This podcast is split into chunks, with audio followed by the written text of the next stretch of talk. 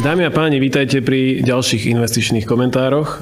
Tieto investičné komentáre si môžete vypočuť aj v podcastovej verzii na Spotify a Apple Podcast. Našimi dnešnými a stálymi hostiami budú opäť Adam Hulín. Ahoj. Ahoj, Pali. A náš investičný analytik Martin Kalida. Dobrý deň všetkým. Arka, Arka Capital Slovakia e, nesplatila svojim investorom dlhopisy v objeme 25,5 milióna eur. E, takúto správu sme sa mohli dozvedieť pred rokom a mnohí e, klienti asi neboli nadšení. Tak poďme sa dneska baviť o téme dlhopisov, možno aj o tých slovenských. Zmenilo sa, Martin, niečo od minulého roka? No, mnohí klienti nie, že neboli nadšení, myslím si, že nikto z nich nebol nadšený. A od minulého roka prakticky zmenilo aj nezmenilo pretože Arka nevyplatila minulý rok a nie je to vyplatené dodnes. Akurát e, vyskakujú ďalší, e, povedzme, kostlivci zo skrine a zistujeme, kde všade boli ešte dlhopisy Arky nejakým spôsobom nakúpené a kto všetko ešte bude trpieť. Najnovšie pár týždňov dozadu preletel novinami alebo teda médiami článok, príbeh pána, ktorý si o, kúpil v kooperatíve nejaké investičné životné poistenie, vložil tam 60 tisíc eur, čakal po, myslím, 4 rokoch, že sa mu vráti späť 68 tisíc eur, ale vrátilo sa mu 20 tisíc. A problém bol na svete, samozrejme začalo sa zistovať prečo, tak bolo to preto, že v tomto poistení, v tomto produkte práve bol nakúpený do veľkej miery dlhopis jednej firmy zo skupiny Arka, ktorý nie je vyplatený No a tým pádom klient prišiel o peniaze a veľmi ťažko povedať, či ich ešte nejakým spôsobom niekedy uvidí. Takže to sú také veci, že počase sa dozvedáme, kde všade tieto dlhopisy boli a akých firiem a vlastne nám to pripomína, že ten dlhopis nie je úplne vždy a úplne bezpečná investícia. No to je možno práve téma, ktorá môže byť zaujímavá, pretože veľa ľudí si to možno na Slovensku neuvedomuje. Poďme to tak teda zobrať od podlahy trošku, že vysvetlíme si možno najprv úplne základy, že čo je to ten dlhopis, prečo to ľudia a prečo to ľudia potom považujú za takú bezpečnú investíciu. Dlhopis je v zásade dlhový cenný papier. Čiže úplne zjednodušene je to pôžička, ktorú dáva nejaký klient, nejaký investor nejakej firme. keď to takto poviem jednoducho. A prečo to považujú za nejakú bezpečnú investíciu? On sa, on sa v princípe môže podobať, tie úplne najbežnejšie dlhopisy s fixným kuponom a fixnou dobou splatnosti sa môžu podobať na terminovaný vklad. To znamená, že vy viete, nakoľko rokov tam ukladáte peniaze a viete dopredu, čo za ne dostanete. Hej, čiže ten, ten, kto si od vás požičiava, tá firma vydá tento cenný papier a na ňom je napísané, že je na 5 rokov a že vám bude platiť povedzme 5% ročne. Čiže vy viete, že každý rok z tej svojej vloženej sumy dostanete 5%, kupón sa to volá pri dlhopisoch a na konci po 5 rokoch dostanete ten posledný kupón a dostanete späť svoje peniaze. Ak sa nič nestane. Aha, keby som to chcel úplne, že basic, to je niečo ako terminovaný vklad. No, ono sa to podobá a preto možno, že klienti do toho radi idú a bez nejakých veľkých obáv, lebo sa to veľmi podobá na terminovaný vklad v tomto, že ako to vypláca, ale už je to úplne niečo iné v pozadí a v tom princípe fungovania. Tak ja by som vlastne doplnil, že ten terminovaný vklad je garantovaný, čiže tie peniaze do 100 tisíc sú normálne kryté, ale pri dlhopisoch to už tak nie je, lebo dlhopisy už človek investuje do nejakého produktu. Veľká výhoda aj toho dlhopisu oproti terminálnemu vkladu je ten, že keby si tie peniaze potreboval skôr, alebo hoci kto by ich potreboval skôr, tak ho môže predať niekomu inému. Nemusí čakať tých 4-5 rokov, ako pri tom terminálnom vklade, vie to vlastne predať skôr. Takže to je taký obchodovateľný terminálny vklad. Tak, ale keby sme išli úplne, že ekvivalent terminálneho vkladu, tak je to depozitný certifikát. Že to je ako keby úplne ekvivalent toho, lebo tie depozitné certifikáty naozaj sú málo rizikové, ale tie na Slovensku paradoxne sa nepredávajú. Pritom na Slovensku môj osobný názor je ten, že by mali svoj zmysel, lebo vidíme, že naozaj tie inštitúcie z celého sveta prichádzajú, aj Slováci, proste tí, čo sa venujú investíciám, prichádzajú s dlhopismi, prichádzajú s akciami, snaží sa ten finančný trh rozvíjať, ale no nech sa na mňa hneva, kto chce. Populácia na Slovensku je mentálne niekde dávno ďaleko, ešte nie sme pripravení na takéto, takéto spoločnosti, nerozumieme, veľa ľudí na Slovensku nerozumie tomu, že vlastne čo to vôbec je dlhopis. Nie to ešte, aby zvážili tie rizika. No a to je práve tá otázka, že vráťme sa teda, že čo to je ten dlhopis. Takže už vieme, že to je nejaký cenný papier, ktorý vydá nejaká firma, ktorá sa chce financovať. Čiže ja vydám dlhopis, pretože chcem od ľudí peniaze a ja im za to slúbim nejakú odmenu vo forme toho kupónu, ktorým budem pravidelne vyplácať. A to teda môže vydať hocikto, lebo vrajte o štátnych dlhopisoch a tie sa považujú ako celkovo za bezpečnú investíciu. Najmä tie štátne dlhopisy tých eurozón, krajín z eurozóny a možno americké, tak čo je problém v dlhopisoch, keď je také bezpečné? No problém je to, čo ste povedali pred chvíľou, že ho prakticky môže vydať ktorákoľvek firma. Um, takto, v Európe celkovo, a nehovorím na Slovensku, ale celkovo v Európe je zvyk firiem a spoločnosti sa, sa financovať skôr cez bankové úvery. Hej. U nás to platí takisto. To znamená, že keď som SROčka, ktorá chce rozvinúť alebo rozvíjať nejakým spôsobom podnikanie, väčšinou prvé moje kroky idú do banky. Predložím im moje výkazy, všetko, oni sa v tom pohrabu v tých číslach, vypočítajú mi nejaký rating veľmi podobne, čo poznáme aj z, napríklad z hypotekárnych úverov pri, pri bežných fyzických osobách nepodnikateľoch. To znamená, oni si prejdú všetky čísla a rozhodne sa banka, či ten úver poskytne alebo neposkytne. A ak ho poskytne, fajn. Hej, firma dostane peniaze, fungujú. Ale potom sa môže stáť, že buď ho neposkytne, alebo už je tam nejaký vyčerpaný celkový limit a podobne. A firma, keď potrebuje prostriedky, môže si zvoliť ako jednu formu financovania aj vydanie dlhopisov ten dlhopis, aby vydala, to nie je problém. Oni jednoducho musia splniť nejaké formálne náležitosti, Niekto im to zadministruje, možno, že práve tá banka, čo im chcela, od ktorej chceli úver, ale nedala im ho, tak oni im pripravia podklady tej spoločnosti. Tá spoločnosť tým ide do Národnej banky Slovenska, NBS to schváli a následne sa môže začať predaj dlhopisu. Ak majú sieť, cez ktorú tu dokážu predať, tak to predajú, dostanú peniaze a dlhopis začne bežať. Ale Nikde v tom procese, ktorý som hovoril, nie je to, že by niekto posudzoval to riziko, to kreditné riziko, či to tá banka dokáže alebo nedokáže splatiť. To si posudzuje, teda, pardon, banka, tá firma.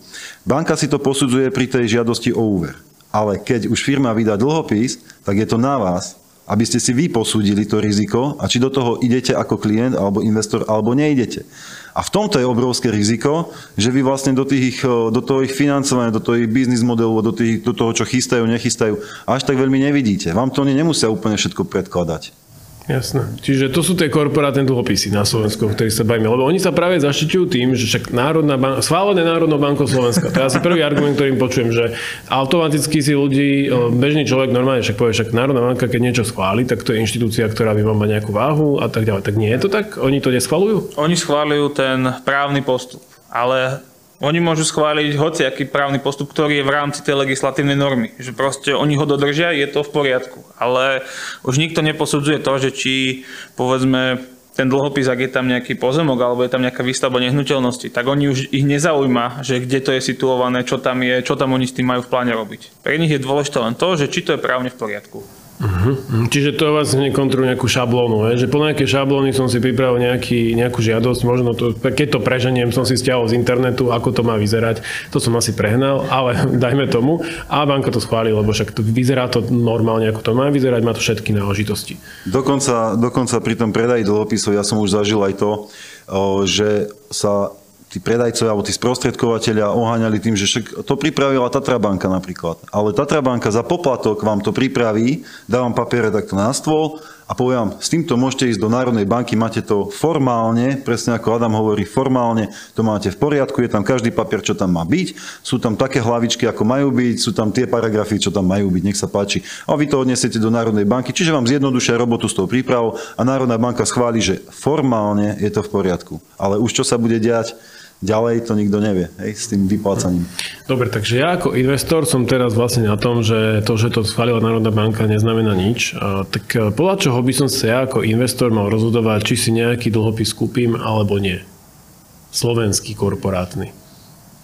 Hm, to je veľmi, to je, ako, to je výborná otázka. A osobne neviem, lebo Takto. Ja by som osobne neodporúčal žiadnemu malému retailovému klientovi, aby kupoval akýkoľvek korporátny dlhopis na Slovensku alebo slovenský, ani povedzme český, lebo nestačí len poznať meno značky.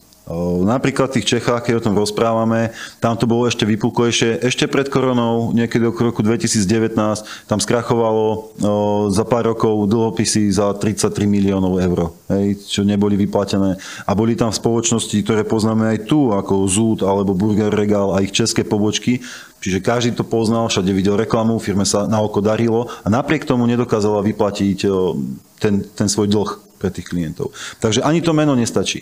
Vy, aby ste sa dobre rozhodli, vy by ste mali sa naozaj dokázať zavrtať do, do čísel tej firmy, do ich, ja neviem, súvah, výkazov a tak ďalej, do toho, že čo majú v pláne, do kontraktov s dodávateľmi, s odberateľmi, či si plnia záväzky. No z môjho pohľadu málo ktorý, málo ktorý retailový bežný klient toto dokáže a tým pádom nevie, nevie posúdiť tú, tú bonitu toho emitenta, toho, kto vydáva ten dlhopis. A čo sú také výnosy na takých tých bežných slovenských korporátnych dlhopisov, ktoré taký je, je takýto trošku netransparentný problém s tým, že ako ich podnikanie funguje. Je tá odmena vôbec za to aspoň lákavá, že zarobím na tom koľko? 15%? Mám ročne kupón? A to je tiež veľmi dobrý dodatok, lebo logicky aj z toho, čo Martin hovoril, tak malo by to tak byť, že vlastne ten investor išiel do banky, nedostal úver, tak chcel ísť cez dlhopisy. A dajme tomu, že tá banka mu to neschválila možno ani pri 9-10%, lebo také sú sadzby na korporátnych úveroch. A on zrazu mal by ten dlhopis možno vydať aj pri tých 15, dáva to zmysel. Ale na čo sú ľudia zvyknutí? Že spýtajme sa túto otázku, na aké výnosy sú ľudia na Slovensku zvyknutí.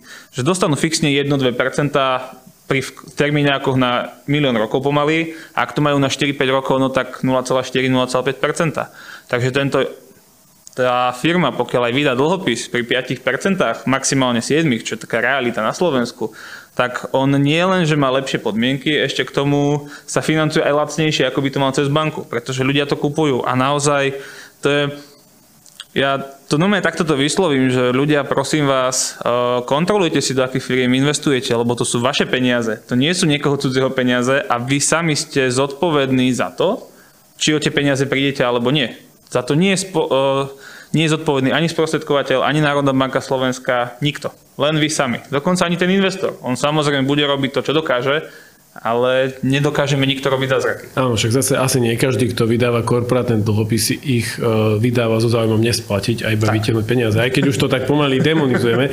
A to je tá otázka, že aby sme zase nedemonizovali úplne tie dlhopisy, že robili z nich nejakého strašiaka, lebo naozaj, ak, ak dostanem 5% na nejakom kupóne na dlhopise, tak to potom, ak si kúpim nejaké veľké spoločnosti akciové a v nejakom fonde, ktorý zarába 7-8-9%, tak to je ten paradox, že akciové vlastne investície sú bezpečnejšie ako dlhopisové, aj dokonca s vyšším výnosom. A je vôbec, ako ja vôbec zistím, či je ten dlhopis kvalitný alebo nie? Existujú na to nejaké predpoklady? Dlhopis by teoreticky mohol mať rating. Akurát, že slovenský dlhopis korporátny mimo bank ešte asi nikdy v histórii nebol vydaný s nejakým ratingom. To znamená, že presne to je tá vec, že prečo odrádzame ľudí od týchto dlhopisov. My ich neodrádzame alebo nehovoríme, že nekupujte žiadne dlhopisy. Neinvestujte do dlhopisov. Ale vyberte si dlhopisy, ktoré sú kvalitné. No ako na to bežný, bežný klient príde, že či je kvalitný, veľmi ťažko, lebo tie veci, čo som predtým spomínal, ako málo kto sa v tom význá, málo kto sa k tomu dostane.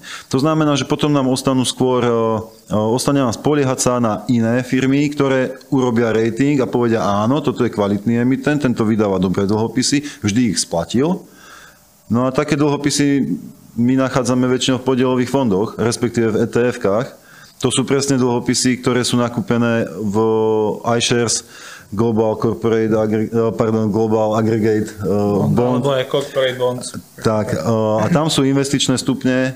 Uh, je, to, je to fond, ktorý má 8 tisíc pozícií to znamená, že to diverzifikácia je obrovská, čiže keď tam jedna firma aj skrachuje, v zásade sa s tým fondom absolútne nič nedeje, to sú desatiny na, na výnose. Ale to sú vlastne teda investície, ktoré sú orejtované nejako, čiže nejaká ratingová agentúra z tých, eh, z tých známych svetových im dá nejaký rating na základe nejakých výkazov a tak ďalej. Prečo slovenské dlhopisy nemajú žiadny rating? Sú tak zlé, alebo... Mm, ani nie, tam ide o ten spôsob, ako to funguje. Totiž to firma sama, keď vydáva dlhopis, tak ona si platí za to, aby mala rating.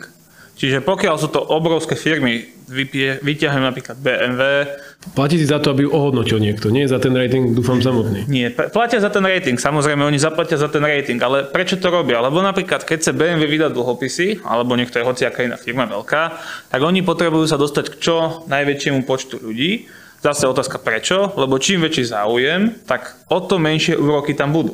Že logicky, keď má o môj dlhopis záujem 100 ľudí, no tak musím dať vyšší úrok, ako keď má o môj dlhopis záujem milión ľudí. Čiže oni to robia práve kvôli tomu, aby to financovanie mali ešte lacnejšie.